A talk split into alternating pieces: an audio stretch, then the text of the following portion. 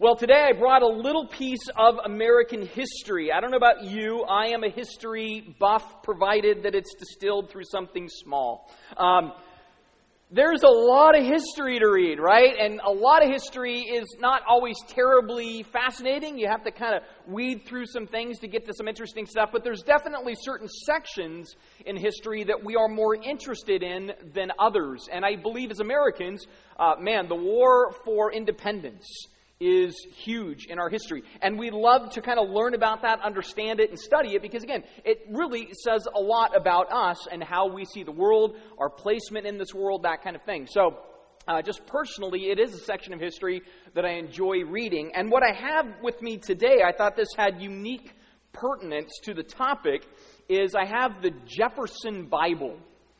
And, and I don't know if you've ever had an opportunity to pick this up, but it is a fascinating little book, and I'll explain it in a second. But, but I think it's good also to be able to go back and look at what the original people said versus what people say they said, right? Because it's really easy to do that, especially with the founding fathers. There's this debate always as far as, uh, you know, they were all Christians, no, they were all deists, and people argue back and forth, and Everybody sort of politicizes the topic, even turns it into sort of a religious fight. I'm not sure that's ever to really be the intention behind it anyway, but it turns into that. And yet, it's great in this little book because Jefferson himself tells us what he believes. That's kind of the, the content of this. In fact, if you ever pick one up, uh, the introduction is great. Basically, what it is, is he's writing to an old friend of his. His name is Benjamin Rush, and he and Rush, Jefferson and Rush, used to get together from 1789 uh, to 1790, roughly in there. Uh, and they would just talk about different topics. And one of the topics they would discuss was Christianity. And in this, Benjamin said, You know what? I really think that someday you should write down what you really think about Christianity, what you really believe. That would be tremendously interesting for me personally. Jefferson took him up on that offer or that idea and eventually wrote this little document right here. And so it starts off, this is April 21st, 1803, sent from Washington. He says, Dear sir, and some of the delightful conversations with you in the evenings of 1798 through 1799, the Christian religion was something of our topic, and I promised that one day I would give you my views on it says these are the result of a life of inquiry and reflection and very different from that anti-christian system imputed to me by those who know nothing of my opinions. Gotta love the way he wrote right? He says to the corruptions of christianity i am indeed opposed but not to the genuine precepts of jesus himself. I am a christian in the only sense in which he wished that anyone would be sincerely attached to his doctrines so this is what he writes to this friend of his. He kind of starts off and says, Here's where I land, at least generically. And so from that, but the, the end of this little introduction letter, he says, I too have made a wee little book from the same materials. And by this, he's talking about the Gospels of Matthew, Mark, Luke, and John. He says, I took the Gospels, and from that, I made up a little book that I call the philosophy of Jesus. It is a paradigm of his doctrines made up by cutting the text out of the book and arranging them on pages in a blank book in a certain order based on time and subject. So he takes Matthew, Mark, Luke, and John and a razor, and he starts to just cut away at those gospels and then re kind of compile them in a book that says, here's what I'm really all about. He says, so I compiled it into this book, this blank book, and it is the philosophies of Jesus. So he didn't call it the Jefferson Bible, he called it the philosophies of Jesus. Right, so he's got it all put together, and then he says this A more beautiful or precious morsel of ethics I have never seen. It is a document and proof that I am a real Christian. That is to say, a disciple of the doctrines of Jesus. So when people say, well, where did Jefferson land? Jefferson tells us where he lands. Now, here's where this gets really interesting. So, you can read through all of this, and there's different sections, parables and stories, and all of that. But then you go to the very last page of Jefferson's Philosophies of Jesus, this Jefferson Bible. And it says this Then they took the body of Jesus, and they wound it in linen cloth, and they anointed it with spices, as the manner of the Jews, so as to bury him. Now, in the place where he was crucified, there was a garden and in the garden there was a new sepulchre where no man had ever been laid. And there they laid Jesus, and they rolled a great stone in front of the doorway of the sepulchre, and they departed. End of the Jefferson Bible. So, Jefferson was a follower of the teachings of Christ, but he was not a follower of the risen Lord Savior Jesus. Jefferson loved the words of Jesus, but Jefferson did not love the notion that Jesus was God. And the way he pays tribute to the fantastic words of Christ is he leaves him dead in his Bible. He says, For me, Jesus didn't rise. In fact, if you read it, you will also see that Jesus wasn't virgin born. He doesn't like the virgin birth, he doesn't like the resurrection. For Jefferson, Jesus was a good man, but he is not the risen Lord and Savior. And so, in a strange sort of way, he claims the title Christian, but rejects the gospel. And I think that sometimes happens in other venues and other places with other people where they say, Man, I love Jesus. I believe in Jesus. His words are awesome, but I'm just not so sure about some of the miraculous things of Jesus. The most miraculous being, he's not dead. Some go, Man, I just can't turn that corner. That is, that is too much.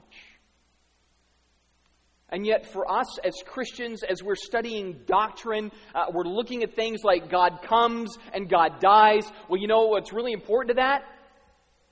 God rises. That He is risen.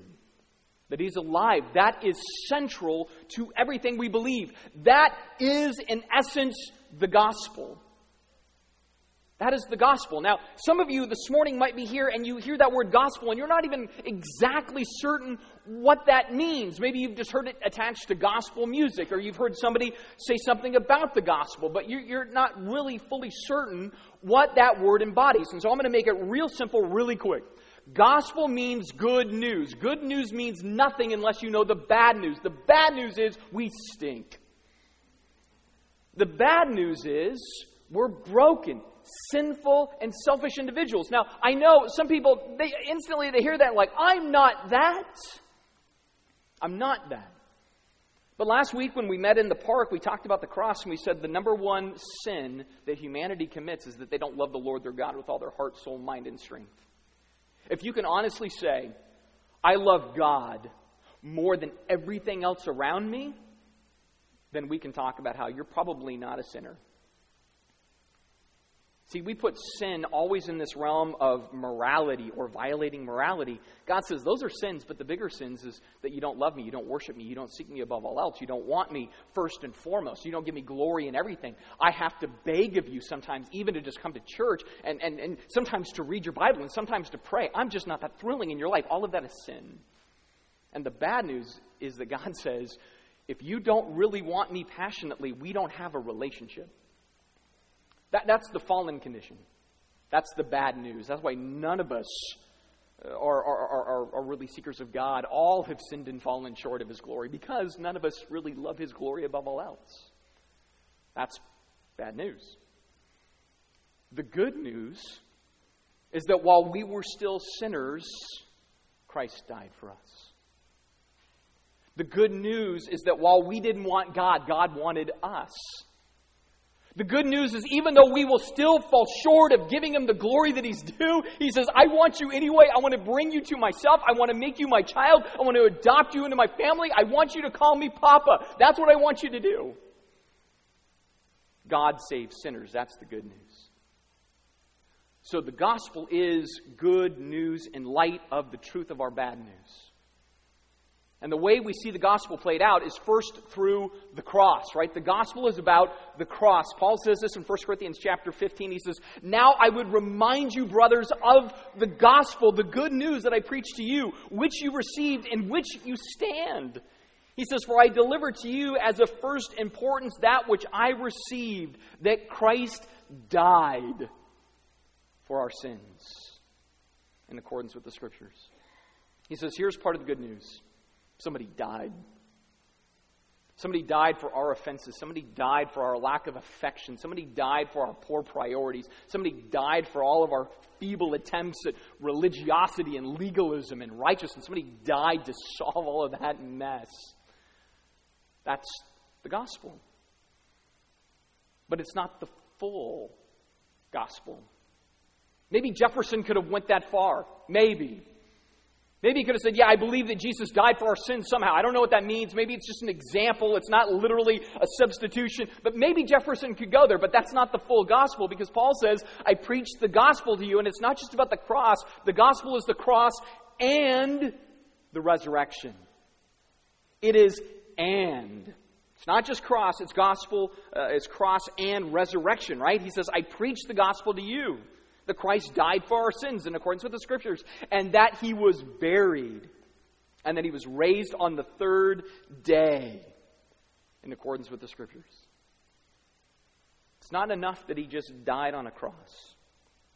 It wasn't sufficient. In fact, I, and I, I, don't want like the real scholarly ones in here to like all of a sudden start like doing the little butt crawl when I say this, but you gotta you gotta be okay with this.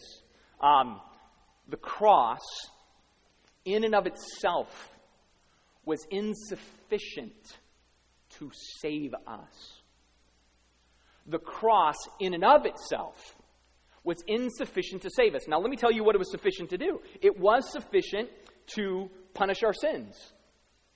It was sufficient to purge our sins. It could do that. But what it didn't fully do is give newness of life, right? It takes away the oldness of death. It deals with our problem. It deals with our rebellion. It deals with the rejection. But it doesn't infuse something new. To have something new infused, to have life, well, you can't have a dead Messiah. Right? So he goes to the cross, dies for our sins, takes the wrath, and man, our sins are expunged.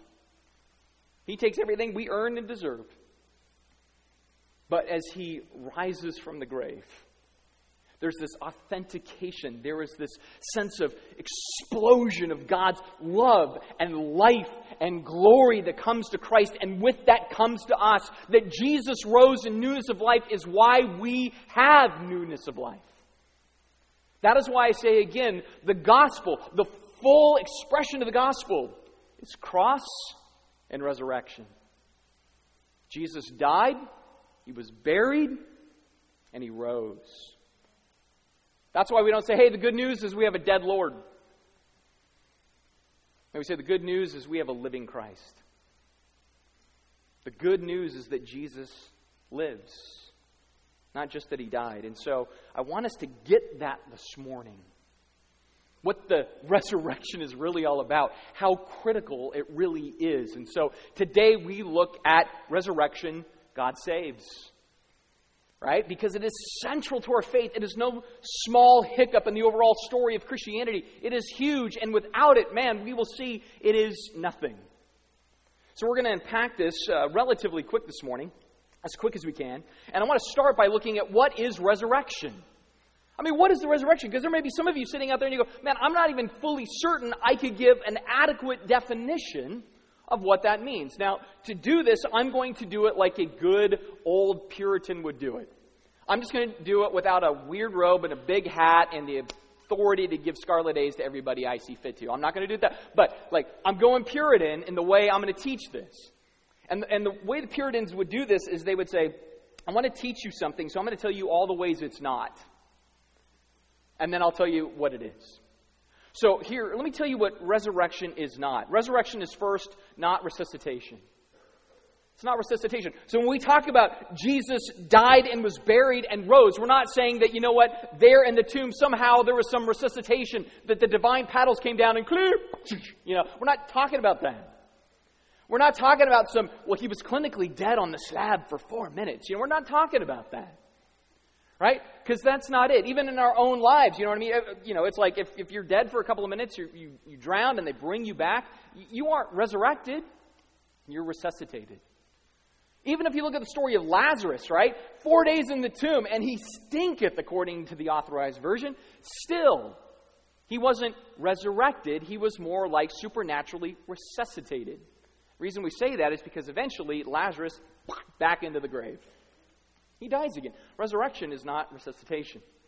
The next, resurrection, is not reincarnation. It's not this idea that, you know what, you die and you come back as something or someone else. That's not it at all. Right? Especially because what, what, is, what is the whole idea of reincarnation built on?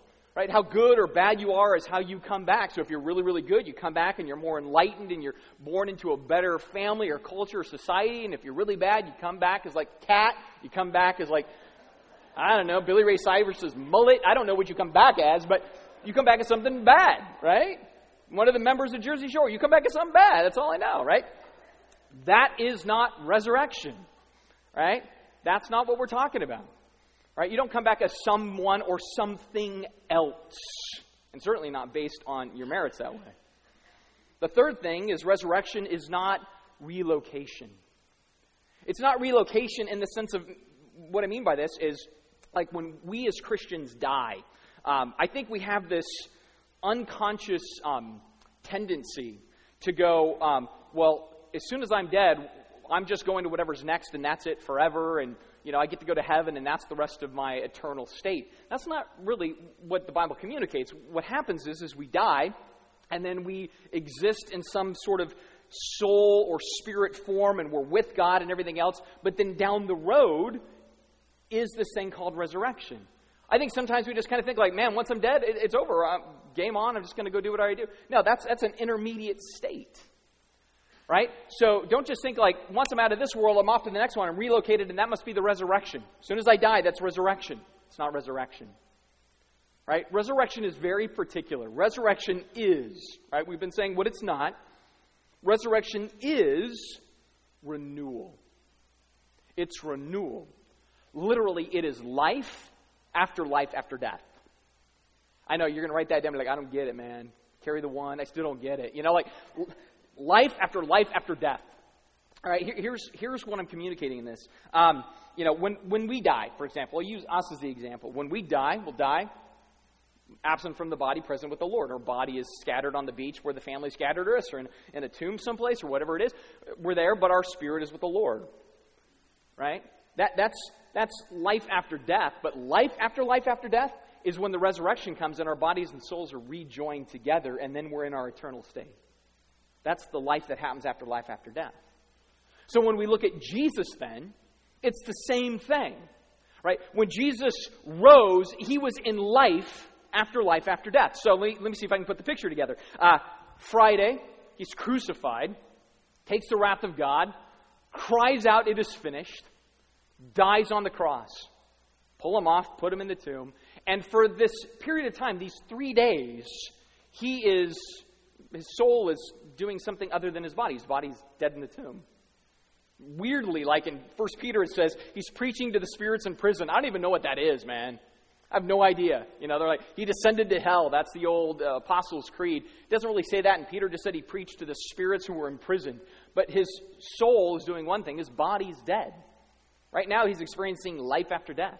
But on the third day, his soul and body are reconstituted together. And the stone is rolled away, and he comes out of the tomb. And there he exists in life after life after death. He's renewed. Just as it says in Revelation, I make all things new. Well, he's renewed. It's not a different Jesus, it's the same Jesus. It's a different body, but not fully a different body. It's renewal. And so that's resurrection. When we think about resurrection, we're thinking of renewal, which is the whole essence of the gospel. God wants to renew all things. And Jesus is the first fruits, it says, of that renewal. See, this is why we get excited about the resurrection. It's not just some theological platitude that we say, hey, how nice is that? No, it is the symbol, the guarantee, the down payment, and the promise that all things will be made right all things will be made complete. When you see heinous and broken things in the world, you look at the resurrection and say, But don't worry, one day it'll be renewed. When you feel your body wearing down, I'm like 41 plus. I, I know that's young to some of you, but I'm feeling like an old man already. And I'm like, It'll be renewed. When my son picks on me for getting old, I'm like, yeah, it's gonna it's gonna break on you too, jerk. And one day, it'll be renewed. I love my boy. All right. So we can look at all the brokenness and say, ah, oh, to be renewed, because that is resurrection, renewal, life after life, after death. And so that's what we mean by it. The next question is, why does it matter? I mean, we could get excited about it, right? And say, man, thank you, Jesus, that you're not going to leave this world in its mire. And man, there is mire. But does it matter at some deeper core level? Is it central to everything we hold? Yes, it is. It matters. And I, and I bring this up because I think sometimes, again, I think uh, there's things that we just don't intend to do. I, will say this, I've said it already this morning. We have these unintended defaults. And one of the unintended defaults is because as Christians, we make so much of the cross, we see the cross as the big story. And it is. I'm not taking away from the cross at all. It's why we preached it last week. Cross precedes resurrection. It's a huge important point. But I think as Christians, we almost see it as like the scene in the movie where like Frodo and Sam get rid of the ring and the bad guys are all wiped out. It's the scene where Bruce Willis, he's just taken out everybody and saves the building or the plane or the city or whatever he's saving on that flick. You know, like, like that's the cross. You know, all bad guys lose. And it is. That's the cross. And no wonder we love the cross for the fact that all the bad guys lose. But then we almost see the resurrection is like the wind down of the movie. Like, oh, there's Bruce Willis in the ambulance, smoking the cigarette, getting patched up, laughing with his buddy about how they saved the world. Right? Like it's that. Or it's like Sam and Frodo and the other hobbits, like going back to the Shire and everybody giving them the stink eye and they're just smiling with their new digs. You know, like that's resurrection. It's just the nice little tidying up of the story. We needed some resolve, right? No, this is not really uh, the case. It is, it is remarkably centered. In fact, Paul is, is dealing with this in 1 Corinthians, and this is what he says. He says, Now, if Christ is proclaimed as raised from the dead, how can some of you say that there is no resurrection from the dead? He says, For if there's no resurrection of the dead, then not even Christ has been raised. And if Christ has not been raised, then our preaching is in vain and your faith is in vain. I mean, this is no small thing to Paul. He's like, man, listen, I love the cross. I preach the cross. I'm in the cross. I'll die for the cross. Paul was cross centered, but he knew that the cross was insufficient in and of itself to save. And so he looks at them and says, Man, if you guys start taking the resurrection out, everything I preach is in vain. The cross is in vain. He goes even further in this. He says, If Christ has not been raised, your faith is futile and you are still in your sins. The cross wouldn't even accomplish the goal without this. He says, You're still in your sins. He says, And then those who have fallen asleep in Christ, They've perished. They're in hell. They're gone. He says, if in Christ we have hope only in this life alone, right? Jefferson, I like the Jesus of this life. He says, if our faith is in Jesus for this life alone, he says, we are to be the most pitied of all. See, the formula is really simple. If Jesus rose, we should do everything he said. And if Jesus has not risen, do yourself a favor right now. Go home, turn on the game, save your money, write your own moral code book, do your own thing. Because this is a giant waste of time. Especially for you Cedar Crest students. Why would you choose to be here six days a week? right? Go home. Take two off from this place. Because it's worthless and it's futile and it means nothing. I would go a step further and say, you know what? Don't even take your cues from the teachings of Jesus because he's not a great example. If Jesus didn't rise, you know what he was? He was a jobless, homeless, girlless, non educated liar. I mean, really, that's what he was. You can't just say, wow, but he had this really great golden rule. I'd say, yeah, he had this really great golden rule. He also said, if you don't follow it, he'll send you to hell. That's a lunatic if he isn't Lord. So you're really left with a very simple choice. And this is what Paul sees. He says, man, it matters because without the resurrection, we're all just going to hell. Doesn't really matter. We should be pitied. drop Jesus completely, do your own thing. Make up your own religion. Go Scientology. Why not? Tom Cruise is. Why wouldn't you want to? Right? Now, this, this becomes completely central. In fact, in, in the book that we've sort of tagged into this a little bit, I really have not quoted from the book at all in this series, but I thought this was such a great quote, I'll use it here. It says, If Jesus is dead, then Christianity is dead. If Jesus is alive, then Christianity is alive. Apart from the resurrection of Jesus Christ, there is no Savior, no salvation, no forgiveness of sin, and no hope of the resurrected eternal life. Apart from the resurrection, Jesus is reduced to yet another good but dead man, and therefore is of no considerable help to us in this life or at its end. Plainly stated, without the resurrection of Jesus, the few billion people today who worship Jesus as God are gullible. Their hope for a resurrected life after this life is the hope of silly fools who trust in a dead man to give them life. Subsequently, the doctrine of Jesus' resurrection is, without question, profoundly significant and worthy of the most careful consideration and examination. In fact, Murray Harris said, Murray Harris said it this way. He said, Without the resurrection, the New Testament loses its soul and center pillar. The resurrection isn't just a nice thing or a good thing or an important thing, it is everything. It is everything. That's why it shouldn't just be an afterthought or a secondary or, oh, what happens after the climactic big adventure scene where the bad guy loses. It gives the cross its, its significance. That's what Paul says. Man, without it, you're still dead in your sins. Cross didn't do a thing. We need these together. We need them together because it accomplished something very strategic. Romans 4:25 says he, Jesus, was handed over to die because of our sins, and he was raised to life to make us right with God. Again, these are just bolted together. They are what they are. Now, let me share with you how this works. The first part, um, we see Jesus comes onto the scene in the Gospel of John, chapter 1, and there's John the Baptist. And he's hanging out, doing his, you know, baptizing thing and eating locusts and wild honey, and he probably looked just like a crazy man, right? But he sees Jesus. And he says, Behold the Lamb of God who takes away the sins of the world, right? Jesus becomes Lamb.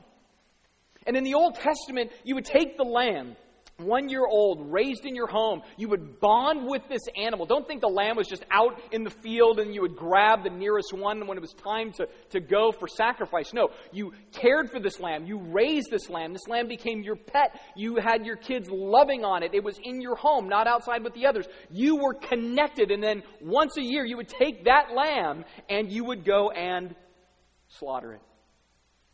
It'd be like taking your family pet where you would have this, this emotional connection and the sense of, man, this is really going to hurt. Everybody's going to cry over this one. And then the whole scene is basically the priest putting your family's sins on that little lamb that you have raised and bonded with. And then there they would, they would slit its throat and kill it. And so, in one very real sense, he was handed over to die for our sins as the lamb, where all of our sins are placed on him. Right? That is his role. And so the cross fulfills that, that role and responsibility as lamb. But then here's the cool thing. After three days, Jesus rises to make us right. The way he makes us right is he transitions from being lamb slain to being high priest, who takes his own work and applies it for us. He takes the blood that was spilled, his own blood, and as high priest, now applies it for our salvation, applies it to our lives, so God passes over us. So he is lamb and priest. That's what Romans 4 is talking about. It's lamb and priest. That's what it accomplished. In fact, a great quote, I've heard it before and I came across it again this week. I love this. Really, what you have in the resurrection is it's God's amen to Jesus's it is finished. The resurrection is God's amen. I'm pleased. I'm satisfied. Thank you, my son. You've done it. Thank you. You have redeemed people back to us. You have ransomed them from their death, from their disease, from their sin, from the devil, from brokenness. All things will be made new. And you've started that, my son, because you were lamb and high priest. See, that's why it matters. That's why God says amen and raises Jesus from the dead. The resurrection matters. And so, my prayer is that we don't lose sight of that centrality. That we don't minimize just how critical it is. Man, it is like, you know, if, if you're taking all things as being equal, well, these are the upper half of the all things being equal, all the things that we believe and hold dear as doctrine. This is up in the top shelf stuff. We rely on it. We need it. We depend on it. We love the fact that Jesus rose. Now, maybe some here this morning go, I don't know, man, it's still a jump. Maybe there's some even say, I, I believe in Jesus. I'm a Christian, but boy, the resurrection, I always just kind of hold it out there loosely because I never know quite what to do with it anyway. And the question is is the re- resurrection then reliable? We're dealing with doctrine. Is it reliable? And are there things that we can look at to go, man, it is reliable, and I can trust it for life? Let's go ahead and check this out. Is the resurrection reliable? That's really the question before us uh, this morning as we kind of get to this point in our message. And uh, in thinking about that, I figured the best place that I could go and really shoot a video on this is right here in the local cemetery.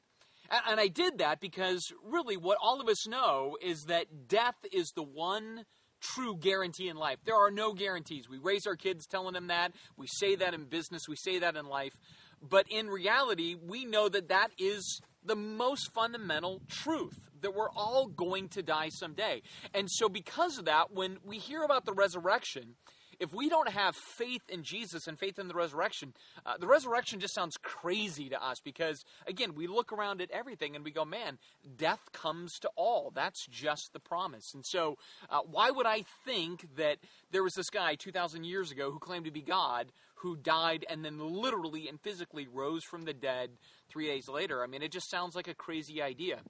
And so, from that, a lot of times, those who do not share our faith, they go, man, what kind of proof do you have? Well, uh, obviously, we can't bring scientific proof to the table when it comes to the resurrection, but there are some things that we can look at as sort of circumstantial evidences for what the resurrection is all about. And so this morning, I'm going to give these to you in rapid fire pace. This is going to be like popcorning uh, apologetics. Uh, but hopefully, from that, you get a sense of why, while we take the resurrection in faith, we don't take it purely in faith but we take it in faith, plus looking at some pretty incredible evidence that points to the reliability that Jesus rose from the dead. The first evidence has to do with witnesses. And when I say witnesses, I mean plural, right? We read in 1 Corinthians 15 where it says that Jesus appeared to Peter, and then to the 12, and then to over 500 people at one time. Now, when you start running around claiming a resurrection and you start claiming a lot of witnesses to that event, the risk is people are going to go find the witnesses and say, hey, did this really happen? Did you really see him? Now, when you start claiming 500 witnesses, it's pretty tough to say that was just some kind of, I don't know, uh, just illusion that appeared out of nowhere or some kind of stupor that everybody fell into. In reality, by claiming so many witnesses, you're inviting scrutiny. You're inviting people to come and inquire is this true? This becomes one of the great evidences of the resurrection because, again, so many claimed eyewitness accounts of it, and so many others pointed people in the direction of the eyewitnesses. Now, from a general historic perspective, we absorb a lot of things as being historically true because of eyewitness accounts, whether it be the War for Independence, whether it be things going back to Christopher Columbus, or even further back. We trust the handwritten witness accounts of events, and we go, that's history. Well, in the same way here, we go, man, tons of eyewitnesses said they saw the risen Jesus. That gives evidence to the idea that the resurrection isn't a myth, but a reality. The next part has to do with who the first witnesses were to the resurrection.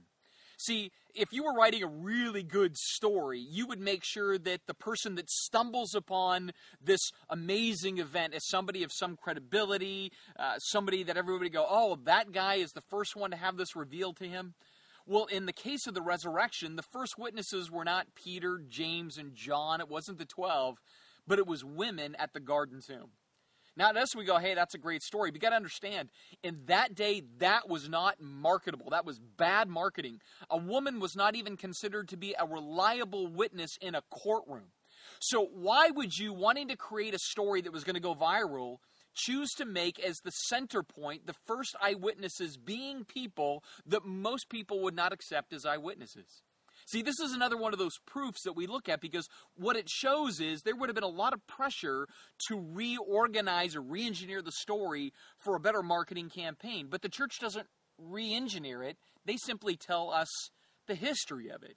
The most unlikely of individuals were the first people to see the resurrected Jesus. A third thing that we can look at is the reality that Jesus had opposition right? And so the religious leadership, they thought they were done. They had crucified Jesus, slammed him into a tomb. He was dead, buried, and gone for them. So then, when stories started circulating a couple of days later that said, no, no, no, he's risen from the dead, what do you think would be the natural thing for most opponents to do? I don't know about you, but I think what I would do is I would go over to the tomb, roll away the stone, pull out the dead body, hold up the corpse, and say, yeah, um, he's still dead, all right? But notice how they didn't do that. In fact, if anything, they ran with a different story, which is, oh, uh, the apostles, they stole the body. Now, why did they go with that story? Because they didn't have a body themselves to produce. This takes us to the fourth thing the idea that the apostles stole the body. I mean, again, you just hear that and you go, wait a minute, let me get this straight. You mean that same group of yahoos and yo yos and dipsticks that couldn't get things right half the time suddenly had enough genius and courage, who had just run away a couple of days earlier, who were afraid of girls pointing them out as, hey, you were with Jesus. That group, that suddenly they mustered enough courage to storm on a tomb guarded by soldiers take out the soldiers, move the rock, and steal the body, and then take it away someplace so that they could create a story about the resurrection. I mean, even that right there is another reason why we go, man, probably not really what would have went down. It doesn't really fit the character of what we see in these individuals. So again, the stolen body theory doesn't work that well either. Another thing is that we make certain assumptions on ancient cultures. And I think one of the big assumptions is we think, hey man, they were all superstitious. They just believed in every mystical thing that potentially happened and embraced it as true. That's just kind of modern intellectual snobbery. I mean, in some ways, I don't think we're any better. I mean, we look at like Photoshop things and believe they're real and throw them on Facebook, and then we look silly when it's all shown as a hoax, right? But in reality, they weren't gullible there was not a lot of motivation for them to embrace the idea that Jesus rose from the dead. Resurrection was not necessarily a popular idea. There was not a lot of firmed up ideas about the afterlife. And certainly, they didn't want to apply this idea of resurrection to Jesus if it weren't true, because again, they would be rewriting their entire religious code. It would be as though they were condemning their own souls to hell by making up the story, because again, it was so far off the beaten path of what they expected in a Messiah. Another evidence is put well by Pascal when he said, I believe witnesses who have their throats slit for the truth. Every one of those men who would have, quote, doctored up the story then chose to die for that story. Not just one, like some wingnut that has a compound someplace in Texas. No, we're talking about repeatedly different individuals Peter, James, Paul, the list goes on. Stephen, people who died for their conviction about the resurrection. Give me one guy that dies for a conviction. I just think he's crazy. Give me multiple people who die for a conviction. Boy, that conviction, man, it better be true. Right? And these guys were the originators of all of this. Again, I get that when things get passed down, people grab on with conviction to things that are passed down. But if you're starting it, are you really ready to die for it? And not just one of you, but dozens of you. Another evidence we consider is the eruption of the church. Think about it. Jesus was this pretty popular guy for what he did, not so much for what he said. And then eventually it leads to his crucifixion where everybody's crying, Crucify him, kill him, just get rid of the guy. And so he is crucified, dead, and buried. But then within a few short weeks of that whole season, the church literally ruptures in Jerusalem. Thousands of people begin to follow Christ. The question is, how did it go from a crucified guy to the mass expansion of the church within just weeks or months? Really, was that built on the back of mythology, especially built on the back of a mythology led by guys who really weren't noted for their courage until after the crucifixion of Christ? Well, again, we don't think mythology drove it. The answer, or at least the evidence, is there was a catalytic moment that caused everything to catch and something to really explode and take off. We see that, again, as the resurrection. There is one last thing, though, about the resurrection that I think is important to consider. And that is, even for those who are skeptics and don't believe in it, they should want to believe in it. All right? And here's what I mean by that uh, the resurrection gives value to the things that we most care about. It gives us a reason to want to invest into this world. If there's no resurrection, man, we're just clipping fingernails. We're just cutting hair. In other words, it all just drives back to the grave here. It just drives right back to a cemetery where everything ends. And so, all the investments to heal the sick and to feed the hungry and to deal with the poor, for what end? If the resurrection isn't real, if there isn't anything beyond this, then all of this it's just sort of buying up some time. It's just giving us something to do before we end up in the dirt. But with a belief in the resurrection, man, that gives purpose, that gives value, that subsidizes why we make the investments that we do.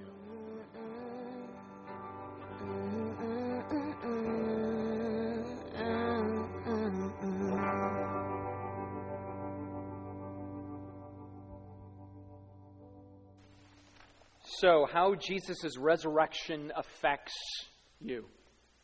That's really where we drive it all through this morning. I'm going to go through these really quick just so we understand that it isn't purely just a doctrine for then, it is a doctrine for now.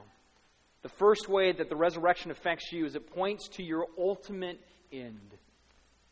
As Christ rose, so you too will rise. That is your ultimate end right? That is your final resting place, which means you're not going to be in a final resting place.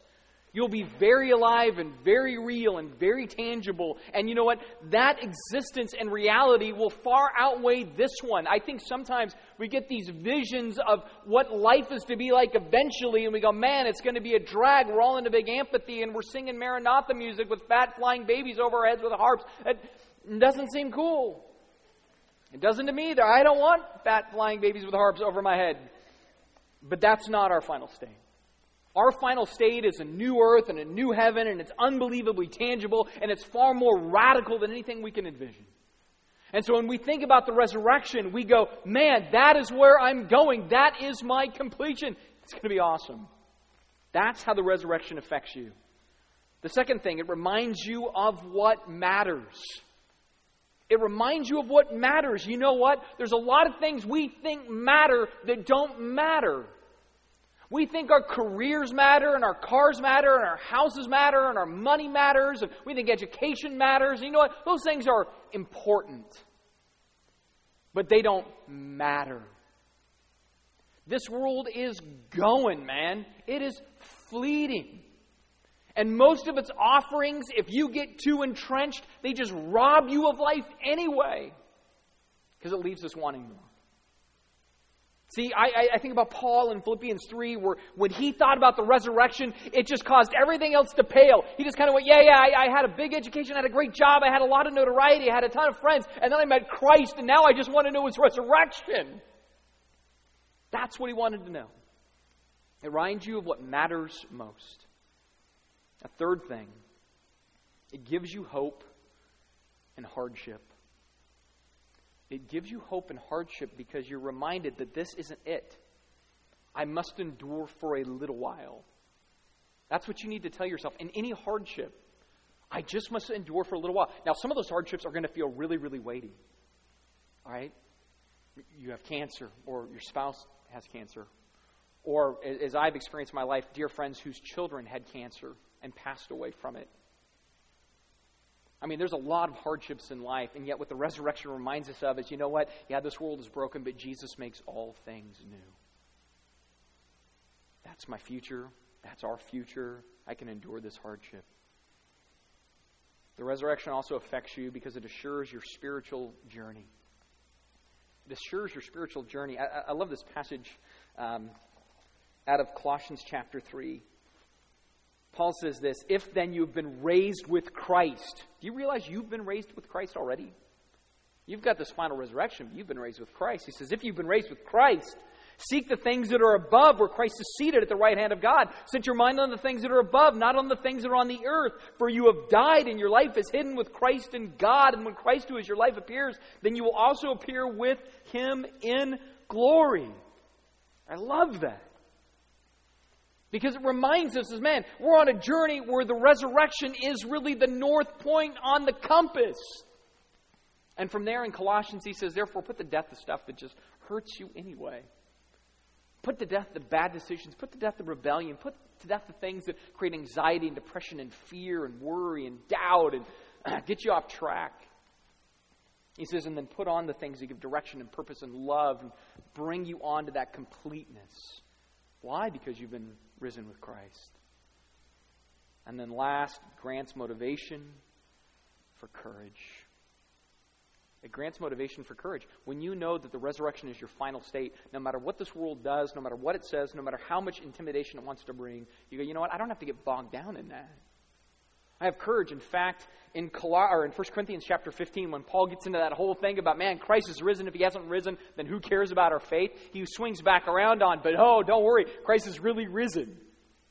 And he says, man, he has conquered death and the resurrection. So he closes out his whole argument by saying, Therefore, my beloved brothers, be steadfast, immovable, always abounding in the work of the Lord, knowing that the Lord, the, the labor that you do for the Lord, is not in vain. This is why he could say, Man, I just want to know Christ and experience the power that rose him from the dead. I mean, Paul is so unbelievably impassioned because Christ rose. He is humbled and grateful at the cross. He is in, just invigorated and impassioned by the resurrection. That's why the dude could march into a city, preach the gospel, they kick his butt, chuck him out of the city. He gets back up and goes back in. Says, I'm going to be steadfast, immovable. Bring it, world. I don't care. Because I will rise as Christ has risen. It motivates us for courage. So, how do we live in resurrection power? Three things. First, you got to believe it. You want to live in the power of the resurrection, you've got to believe it. Did you know you have resurrection power now? That's what it says in Philippians 3. It doesn't say one day power will rise you from the dead. That's true, but it's not saying that. It's saying that there is a power given to you now, the same power that rose Christ from the dead. You want to live in that power, you got to believe that Christ has given you that power. You say, I can't overcome this thing. You better believe that there's power and you can. You say, I can't share the gospel with that friend. Well, you better believe there's power and you can. You just got to believe there's power. That's Paul, right? He believed it, he knew it. In fact, that's the second thing. He longed for it. It's not enough, enough to just believe it. You got to long for all of that. You've got to wake up every morning. Holy Spirit, good morning. I need your power. Got to go to bed every night. Thank you, Jesus, for this day. Man, I need your power. I need your strength. I long for it all the time. And then last, you need to center on it. You have to center on it, saying, This is my ambition. This is my heart. This is my passion. This is what I want more than. I don't know what your more than list is. I have a long list of more thans. Um, but this has to be the more than anything. I want you, Jesus. I want to experience the power that rose you from the dead. I want to live in newness of life. I want to know what it means, above all else, to delight in you, to desire you, to please you, to long for you, to hunger for you, to thirst for you, to do everything I do for you. Why? Because you're not dead, but you are alive, and you're alive in me. You mediate for me. You encourage me. You aid me.